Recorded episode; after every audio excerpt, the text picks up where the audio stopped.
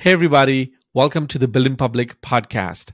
I'm your host, KP, and on this show, I interview world class entrepreneurs, ambitious startup founders, creators, and builders on the internet who are boldly building the future in public. This podcast is my excuse to take you all on a curious journey to understand, learn, and hopefully be inspired by the worldviews, insights, and stories of these fabulous people changing the world. So far, I've gotten the rare privilege to sit down with incredible guests like Gary Vee, Alexis Ohanian, Kat Cole, Sahil Lavingia, and many more leaders. So check out the full podcast listing at buildingpublicpodcast.com. Now buckle up and get ready for our latest episode.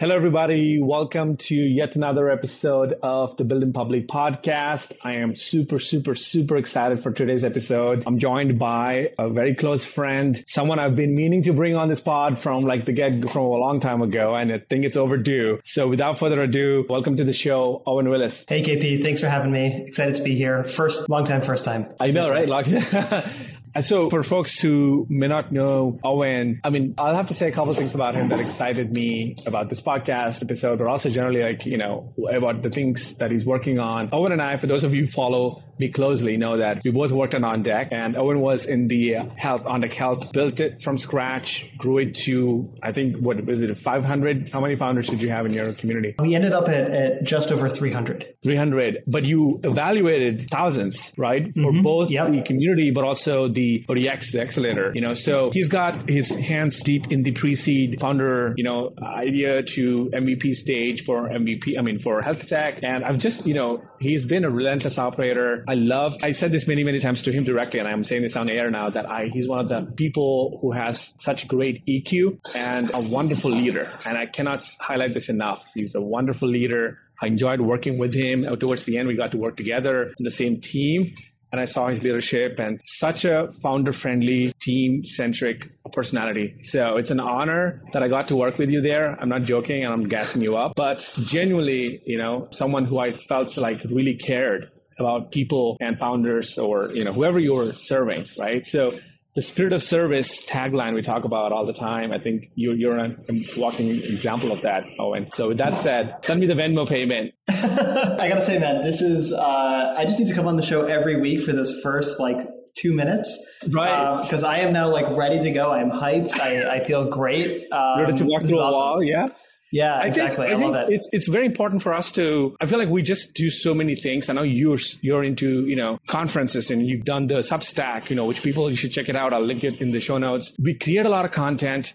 We do a lot of community events, and you host a lot of events and you know firesides and whatnot. I feel like sometimes we forget to be at the receiving end of some of these things and like, huh, okay, this is like a cool reflection on what I've been you know, what kind of impact I've been leaving. I want to start off with this super unconventional thing that you did that blew my mind when you shared with me. And I'm so jealous that you did it. But of course you did it, which is you, I mean, I want to know the rationale, but like you basically spent towards the end of the year a good chunk of your time and wrote what a hundred plus handwritten notes and emails to people who impacted you in 2022? Number one, are you crazy? Number two, why did you do it? Yeah, man. So I think one of the things, and, and this is a, definitely a lesson that I learned from my time at Osmosis. So a huge shout out to uh, Shiv Gaglani for teaching this lesson. I think one of the things that like we miss in the world is we don't really often see kind of what happens after you have a conversation with somebody, right? Mm-hmm. Like what is the impact that their words had on you? What are the things that they inspired you to do? And in, in many ways, you know, just the act of closing the loop is just a, a, a really powerful reminder for folks. The things that they do, the time that they spend with people has impact and has meaning. And so mm-hmm. what I would say, you know, for founders out there who are, are working with investors and advisors who get introductions, kind of all of these things, definitely spend some time every month and really work on a, on a practice of gratitude because, you know,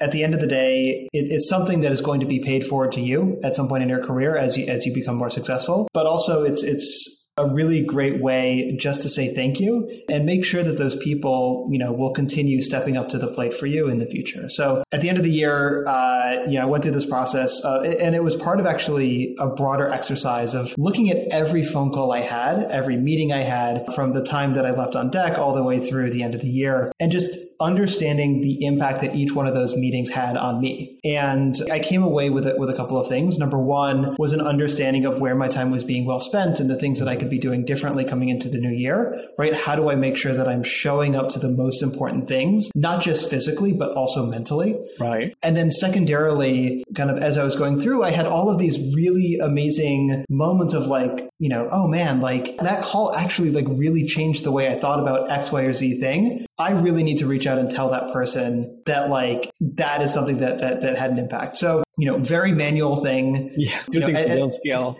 Yeah, yeah. I've, fortunately, kind of end of the year, you always have a little bit of extra time. But yeah, I, I sat down and you know wrote every single person an email. Next year will be handwritten KP. You've, you've, you've gotten me to, to step it up. But it, for me, it was a, a, really impactful exercise, both in terms of being able to say thank you, but also just how many people have my back. And so that for somebody, you know, oftentimes as founders, you're building alone. It's this very lonely experience getting that moment of understanding all the people out there that were rooting for me and helping me along the way i think that is the value of it at least at least from my perspective so the beauty with doing that exercise and of course sending it across to i don't know how many people you send it to is one is something we always you and i know we align on this is we, we keep advising founders to constantly share monthly updates mm-hmm. even with investors who may not have invested in your previous round you know, but like just keep them in the loop if they're opted into it, right? And so mm-hmm. there's this narrative continuation that happens when you choose to, you know, spend, I don't know, like 30 minutes to sh- write an email and send it to some people. So this episode genuinely came to life because I got that email from you. And I was making a list that day. I was making a list of people that I would love to have on my podcast or 2023. And I think this was end of 2022, December 26th or 7th or something. And I was like, oh my God, of course I got to get Owen on the show. I'm like, I'm like, how did I miss him? And of course, you know, so you stayed top of mind and it was such a warm feeling to be the receiving end. And you do you like you specifically you called out the three or four meetings we had or calls we had. And like i'm like wow this guy actually cares. He was really empathetic really thoughtful you know. I am so jealous of the fact that you were able to pull that off across such a big network that you have. So let's walk through your career trajectory as a whole. And you know for those of us in the audience who uh, may not know much about what you've done before on deck. Can you give us a condensed summary of some key inflection points, you know, through your career? Yeah, absolutely. So I actually I started my career in education. I was a pre-K through seventh grade special education teacher in Washington D.C. through Teach for America, and that was, uh, you know, when I think about inflection points, getting the, the opportunity to do that, getting the invitation from TFA to join their the cohort that I was part of, that was a big inflection point for me. I graduated from college in 2009 and I was a finance major, econ and finance. And I thought I was going to be an investment banker. And in 2009, there were like negative investment banking jobs, right? Like one of my friends got a job. Right. And uh, I, very, very fortunately, I, I, had this opportunity come along and it's, it totally changed the trajectory of my career. I think, you know, TFA is really good at, at creating education advocates and, and that's what I became. Uh, got my master's in education from George Mason uh, ended up going into ed tech and then consulting. We're going to talk a little bit about it, those things more in detail later. But as a consultant, I was mostly working with the Gates and the Dell Foundation doing data system design and implementation in the education space. And uh, I didn't realize that that was necessarily going to prepare me for working in health tech. But you know, as it turned out, education data is the only thing more screwed up than education data is healthcare data. Even that is like a little bit of a competition, right? I think that's a little debatable, which is worse. Um, and so, worse, yeah. and so, like, I, I learned a ton about like both data interoperability, but also, you know, we were spending months and months and months embedded with these clients, and you learn a lot about relationship relationship building, about business development, and you learn a lot about kind of what happens through setting of expectations and then like the actual follow through, right? And what happens when that is done well and what happens when that is done poorly. So that was that was really really helpful for me. On the side, I was doing some sourcing and diligence for an ed tech investor, and I ended up recommending finding a company called Osmosis, recommending investment in it, and then getting to meet the founder, Shiv, kind of as part of that process. So was it still in DC, uh, Washington DC, or was it in New York? Yeah, yeah. So I was in DC. I was looking to get into tech. You know, there were a few different paths to doing it, and and you know, one of them was was venture. One of them was going to going to uh, business school, and one of them was actually joining a startup. And you know, fortunately for me, the startup is the one that hit. I joined the team. I was an early employee, built us out to uh, more than 150 folks. We were fully remote. Uh, this is wow. pre-COVID and uh, learned a lot about the process of, of, of team building how team size and kind of location impacts the ability to build and, and evolve the culture of an organization. And, and at the end of the day, what was Osmosis yeah. its, its scope? Like, I'm curious, what was the platform or product doing? Totally. So Osmosis was a it's a medical education startup. The core product when I joined was the supplement were supplemental resources for medical students who were preparing mm. for their board exams. So at the founding, um, the, you know, uh, the two founders of Osmosis, Shiv and Ryan, uh, realized that you know medical education was actually being done pretty poorly. Only about 25% of medical students were attending lecture. Most of them were learning on YouTube and, and, and other platforms or learning from peers. And so they built a platform that facilitated the sharing and learning of, of medical education content. They also realized that you know one of the things that is going to be, would be a differentiator it was to create incredibly high quality content and mm-hmm. they eventually brought on uh, the former head of the medical team at Khan Academy, uh, Dr. Rishi wow. Desai, who became the chief medical officer, and wow. they started producing this very, very high quality medical education content on YouTube. That became their mm-hmm. top of funnel. When I joined, as we started kind of raising more capital and kind of like looking at you know what the next phase of growth was for us, we realized that the big opportunity was in the B2B space. So, you know, kind of taking this, these videos, this kind of content that we'd created, you know, flashcards, questions, kind of learning workspaces, all that, and repackaging it and selling it directly to medical schools as an alternative medical education curriculum. And mm-hmm. so my job ended up kind of shifting more into that space as chief operating officer. I was focused on validating that market, leading early sales, and then eventually starting to build out the sales team. When I was there, uh, we ended up capturing about 22% of the US med school market in about 18 wow. months which is wild. Um, yeah, wild. Yeah, it's it's an incredibly conservative market. You know, if you look at a Venn diagram of two spaces that are really difficult to sell into, education and healthcare are you know kind of right right in the middle there. And uh, yeah, we I, I think for us, you know, there are a couple, there are a lot of lessons around kind of like you know sales and sales tactics and business development and relationship building. So that is something I think is was an incredibly valuable lesson for me. Very painful. Um, right. But also, uh, you know, something that I've been able to help a lot of founders with. I left Osmosis in August of 2020 and ended up joining On Deck, as you mentioned, and launching the On Deck Health program. What's really funny about that program is that, you know, it was actually, I think, pretty notorious within On Deck for how slow of a start it had um, as we were bringing it to market. And, you know, we ended up getting 170 folks in the first cohort. We sourced most of them off of LinkedIn and Twitter. And then cohort two ended up being 80% referrals from cohort one. And that community plus the investing work, obviously, um, that I did as part of the ODX Accelerator, you know, really gave me an insight into both what I wanted to do next in my career and you know the ways in which I could be most valuable to founders. And and and fortunately right. for for me and what I wanted to do, those things actually lined up pretty well. You know, today I'm doing health tech investing. I am looking at the pre-seed stage, and I'm really focused and interested in this idea of of community driven investing and making sure that we're giving founders this network of support to help them build. Because as I said earlier, being a founder, it's exceptionally lonely that's right. really difficult. You have these very weird feedback loops, and having folks around you who can kind of help get you to that next stage is really the difference maker for a lot of folks, especially in a complex space like healthcare. What, in your perspective, as you've spent the last three, four years, like, you know, analyzing and studying a lot of the pre-seed stage startups, what are some common themes that you have seen across the space in general in terms of founders and their bottlenecks, right? What are some of the challenges typically pre-seed, especially pre-seed founders have in health tech? Yeah, and I would say that you know health tech is a challenging space, right? I think it's it's uniquely challenging in some ways, but there are a lot of sectors that have similar challenges, right? They in healthcare, you have kind of three main spaces where I think founders early on get stuck, right? So, number one, institutional knowledge and mm. access to the people that have that knowledge is really tied up in a few key relationships. There are a lot of kingmakers in health tech, kind of people who are going to make that introduction that gets your foot in the door, that gets your first sale. And it's really hard to know who those people are and where to find them. It's not something that you can like necessarily Google. So I would say that's number one. Mm. It's just getting access to the institutional knowledge you need to understand what you should be building and how you should be approaching, approaching the market. I would say number two, uh, there's regulatory complexity in healthcare, mm. right? So, you know, you have to understand how, where what you're wanting to build fits into kind of like the myriad of, of rules and regulations around companies in healthcare. And um, this goes back a little bit to the access piece, but I think it's a, more specific.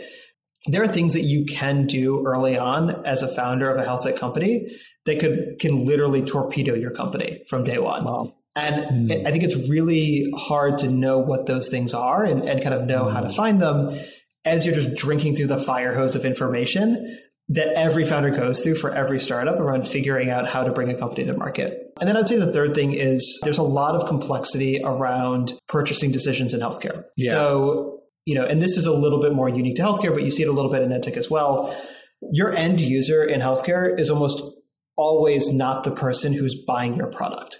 Right. And what that means is that you have to deal with somebody who's using your product somebody who is paying for your product and then maybe somebody who is getting billed at the end of the day for that product. And right. so, you know, there's sometimes two people involved, there's sometimes three people involved. I've seen companies that it, it, there's four entities that are kind of involved in, in the healthcare decision making. And that's really challenging for founders to understand, especially folks coming from more traditional tech and B2B SaaS, where you're mm-hmm. really just dealing with one buyer. And what all of those things mean in healthcare is that the best product doesn't win. Mm-hmm. It doesn't matter. Like you can build the most beautiful app. You can build something that solves very real problems for people in the space. But if number one, you're not able to integrate yourself into somebody's workflow and make yourself indispensable, or you're not able to actually sell it in to the people who are going to need to pay for it, you can't convince them that this is a problem that is worth spending money on, it's never going to be successful. And, and I think again that's you know you see a lot of you know incredibly talented people who are building for all of the right reasons build something stunning and then just hit a wall because they are mm-hmm. not able to execute on the go to market because they don't have access to the information they need to go from zero to one and so right. I think that's unique to healthcare. And I, I was having a conversation last week at, at, at a conference with another investor, and one of the things that they commented on I thought was really insightful is, you know, for them, actually, a really elegant product is an immediate yellow flag because to them that it then becomes a question of do they have a healthcare person on the team mm. and have they taken a, a version of this to market already that they have validated that there is an opportunity here to build right i think mm. you know lots of people we experience healthcare we see it from the perspective of a patient, but that is only kind of the surface of the healthcare industry. And there's all of these other layers of complexity underneath that you need people to guide you through in order to build successfully. It's funny. It's funny you say that because it's almost counterintuitive, right? If you have a completely frictionless, elegant, you know, like perfect UX, you would think that would like be an amazing green flag in any other sector. But totally. no, I can see, I can see how that, that could mean that the, the, the founding team have been building in silo you know, have been polishing, you know, a prototype without ever taking it to an MD or you know another you know buyer somewhere, right? So no, that makes sense. But it's just it's just funny, and it's definitely the opposite of, of how many other sectors operate. You mentioned distribution, Owen, right? And and you know that is very close to my heart. I think some of the principles around distribution go to market, you know, broadly apply to other sectors as well, like building in public, you know, constantly iterating and not just being attached to the scope that you have in your mind and like listening to what people really want and co-creating with the community and all that. In your experience, if you have to give like, you know, I don't know, a bullet point list of advice around distributions, especially, and in, from the lens of community driven, what would that be you know? And how would you advise founders to go about it? Yeah I, I, think a lot of it in healthcare actually depends on the product that you're going to build right? So mm. and this is true kind of when i'm thinking about kind of in evaluating startups. This is something that i covered recently in a piece on getting to conviction in health tech. That'll talk about it much more eloquently than i will right now. But you know i would say you know fundamentally you know, especially for the founders at, at, the early stages of building, you need to have some sort of unique competitive advantage, a right to win around getting access to early customers. I think it is absolutely critical in healthcare. And it's especially important because of how much money has flowed into health tech over the past couple of years, right? Kind of post COVID, mm. there's been a lot of focus, a lot of investment in the space. And it means that things that might have worked previously, especially around kind of direct to consumer marketing using Facebook, Google ad, you know, ads and, and, and all that, they're really expensive now. You know, it's, it's right. actually very expensive, uh, much more expensive to acquire customers than it was a couple of years ago. And so for, for founders, It's about really understanding what is number one, what is the company that they're going to be best able to build and being really honest with themselves about that and making sure that they have a founding team that does have a competitive advantage around their core market. So I'll give two examples. Let's say you're building a, a company that is a direct to consumer healthcare company. You are looking at care delivery, right? So you're, you're treating kind of a certain type of patient. If I'm looking at that company today, and I am gauging a founder's right to win in that space, I'm going to be looking at their ability to access that very niche community whatever mm. it is that they're going after. And so, you know, it could be a direct to consumer startup that is looking at the obesity space and looking at care coordination in the obesity space. I need to know that they have either relationships with clinics that'll be able to refer them patients, um, right. or that they are connected and plugged into that community to be able to start building momentum and building evidence around the product that they're building and start getting patients in the door. So mm-hmm. that is that is incredibly important. If you're building, a, let's say, a company that is in you know the software space or you know hospital operations space, and you're selling into hospital administrators or surgery centers or you know whatever it might be, I need to know that number one, you can speak the, the language, right? That mm-hmm. you know how the space works you know how those those folks operate most likely because you've either worked in that space or have someone on your team an advisor or, or founding teammate who, who has worked in that space. And i need to know that you have an ability to find the person who is going to be making the decision for you and be able to convert them. So right. when i was at osmosis we were selling into medical schools and we were selling to uh, either associate deans for education or ad- associate deans for student affairs or student services. And one of the things we learned very quickly is that the sell to either one of them is going to look totally different the things that they mm. care about are totally different. The things mm. that they are measured on in their career and, and as part of their own path to success and in their careers is very different. And so you have to have a different sales approach that is nuanced enough to understand that there might be different types of decision makers within an organization and be able to communicate to them the value that your product has in not just helping their patients, but also making their lives easier. Mm. As you were explaining this, I, I just had this fun question that, like, if it was not health tech, which other sector would you be, if you had to be solo, like siloed into one sector, what would that be if not for health tech in terms of investing? The reason I ask is I'm curious to know which other area you think is most impactful for the world, you know? Yeah, I mean, I would say, you know, my kind of like mandate that I've set for myself from an investing perspective is helping people live healthier and more productive lives. I'm thinking a lot about, you know, it, tech has been additive to all of our lives, right? Like we wouldn't be right. having this conversation right now if not for Twitter right. and social media right. and, and everything. But I think in, in, some ways as well, it's taken a lot away from us too, mm. right? Um, I think generally, you know, we see lots of instances of, of mental health being worse. We see lots of instances of physical health being worse you know, obesity is on the rise. So I want to, in my career, focus on sectors that are doing kind of just that. They are they are enabling people to live healthier and more productive lives. I think that includes climate. And actually, I think climate coincidentally has a lot of the same challenges that healthcare and health tech does mm. um, in terms of you know lots of go- government regulation you know a lot of opacity around decision making and purchasing in the space um, and then oftentimes really interesting incentives where your end user you know kind of consumers are not the people actually at the end of the day footing the bill for the product because of you know grants and government spending and, and all of that. So right. I, th- I, think climate is a really interesting space. And then I think you know ed, ed tech and future work, right? Um, yeah. If, if, you want to blend those two, right? Like I was uh, going to say ed tech. Ed tech had to be in there. It has to, right? Like I, and you know, education is always going to be you know a big part of my life. It, it's it's a space that I'm deeply, deeply passionate about. What I would say though is one of my big lessons from when I was teaching is that a lot of the things that we attribute to being uh, failings of the education system are actually systemic issues of poverty right? Yeah. you know it, you know students not getting enough food at home right? And and, and, and having to kind of rely on schools to provide to provide them with meals. Students not getting adequate mental uh, uh, uh medical care right? Whether that's kind of mental health dental care you know visiting a pcp and you know i can tell you that like you know, if, if a student comes into class with a toothache, they're not going to learn anything.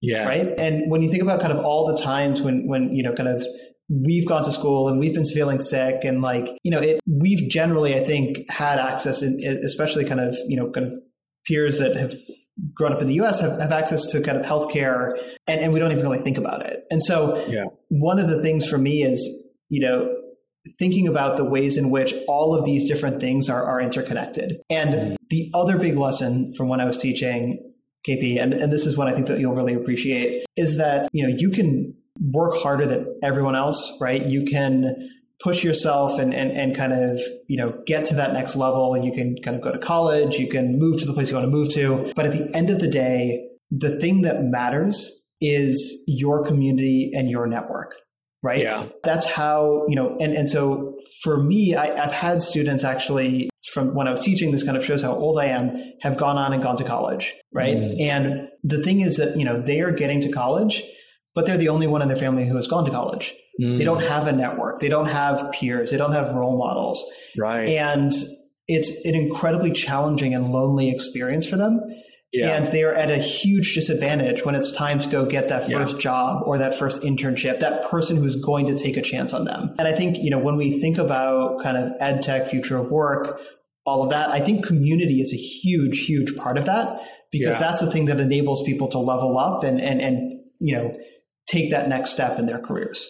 Yeah. Oh my God. I think, you know, hit a nerve there because I was one of those people, you know, we didn't have a community who didn't have a network. When I first moved to the US, I was 21 and I was at Vanderbilt University, but I didn't feel like when I graduated, I had like two friends and I'm a very social person, right? It's just yeah, yeah, totally. I didn't have the cultural context of how to build relationships, you know, in the US. Cause yeah. as, as, an Indian immigrant, I was like kind of lost. And so when I graduated yeah. and all of the support system that I had in my classroom disappeared because everybody went off to do their things in their, you know, different cities and different jobs. I yeah. suddenly felt so isolated and yeah. lost about what is my next step here. You know, well, and there's nobody to one... call. There's no mm-hmm. people to rely on.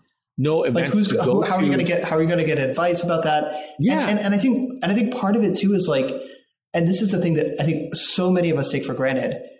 Like we just kind of learn the right social cues right? Yeah. We learn the right way to talk to people, the right way to yeah. ask for help, the right way to like yeah. approach new problems and situations.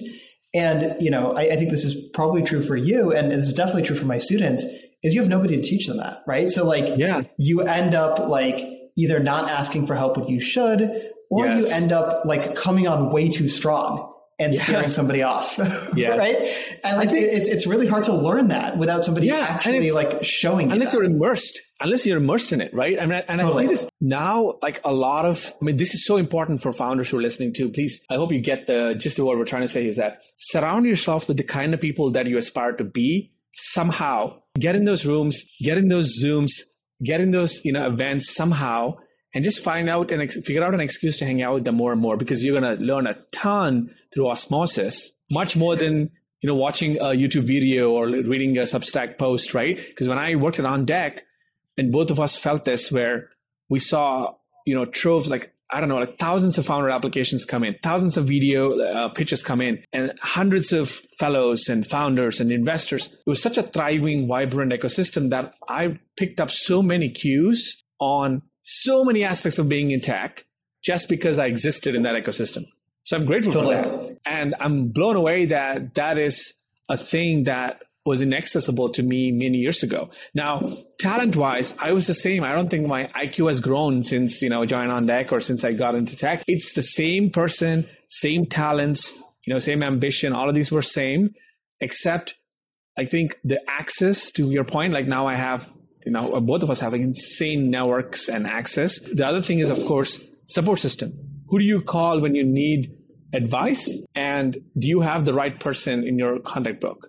Right? You can't just be one person for all of your questions. You want a growth person, you want a community person, you want a, you know, hiring decision person. So you need to have a diverse mix of experiences in your network, you know, so, so key. Yeah. Well, and, and what I would add on to that too is, you know, part of the value of, of having building your network, expanding it as, as, as, broad as you can, building real meaningful relationships with people, is that you then aren't going back to the same people over and over again for help. Yeah. And, you know, one of the things that, you know, I think some founders miss is, and this is something I, I, I missed as I was kind of early on in this journey, is that you know every time somebody helps you, they are making an active decision not to do something else or not to help mm. someone else. Every introduction they make for you is a one less thing that they can ask that connection for.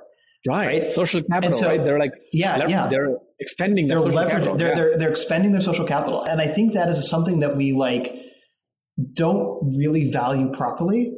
That's but like, so true. When I'm like, when I'm kind of having so conversations with folks, you know, like either you know, this is and this is something I saw a little bit on deck, and I and I see this on Twitter, it, or I see it on LinkedIn, is someone will reach out and say, "Hey, like I see you're connected to this well-known investor. Can you make an introduction?" Right? And this is somebody I've never met before.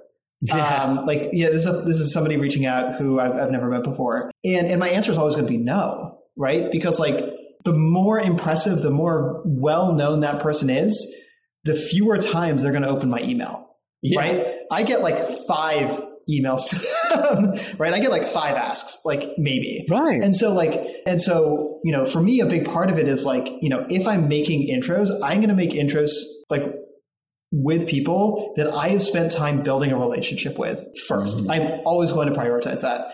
And, you know, now that things are kind of opening up again and, and all that, I would say that like the relationships that, that kind of, you know, that started on the internet that, that have grown or I finding ways to meet up with internet friends in person is so important and so valuable. Yeah. That is how you turn an internet friend into a real life friend.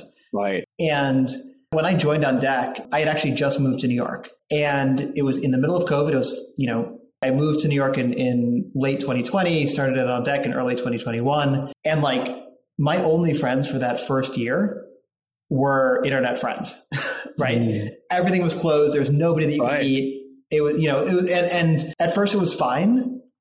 And then it wasn't right? Suddenly right. I was like, man, this is actually a really lonely existence. And, right. you know, even just like starting to kind of put in that extra effort to meet up with people in person, to start building those relationships. Um, I mean, that is, that is like, you know, totally transformed my life here. And it has been the biggest unlock for me besides going mm. to therapy in my career. And, and so like, I, I almost kind of like, when I look back on my on my time living here in the past two years, kind of first at, at on deck and, and now as an investor, it's almost like looking at it in black and white.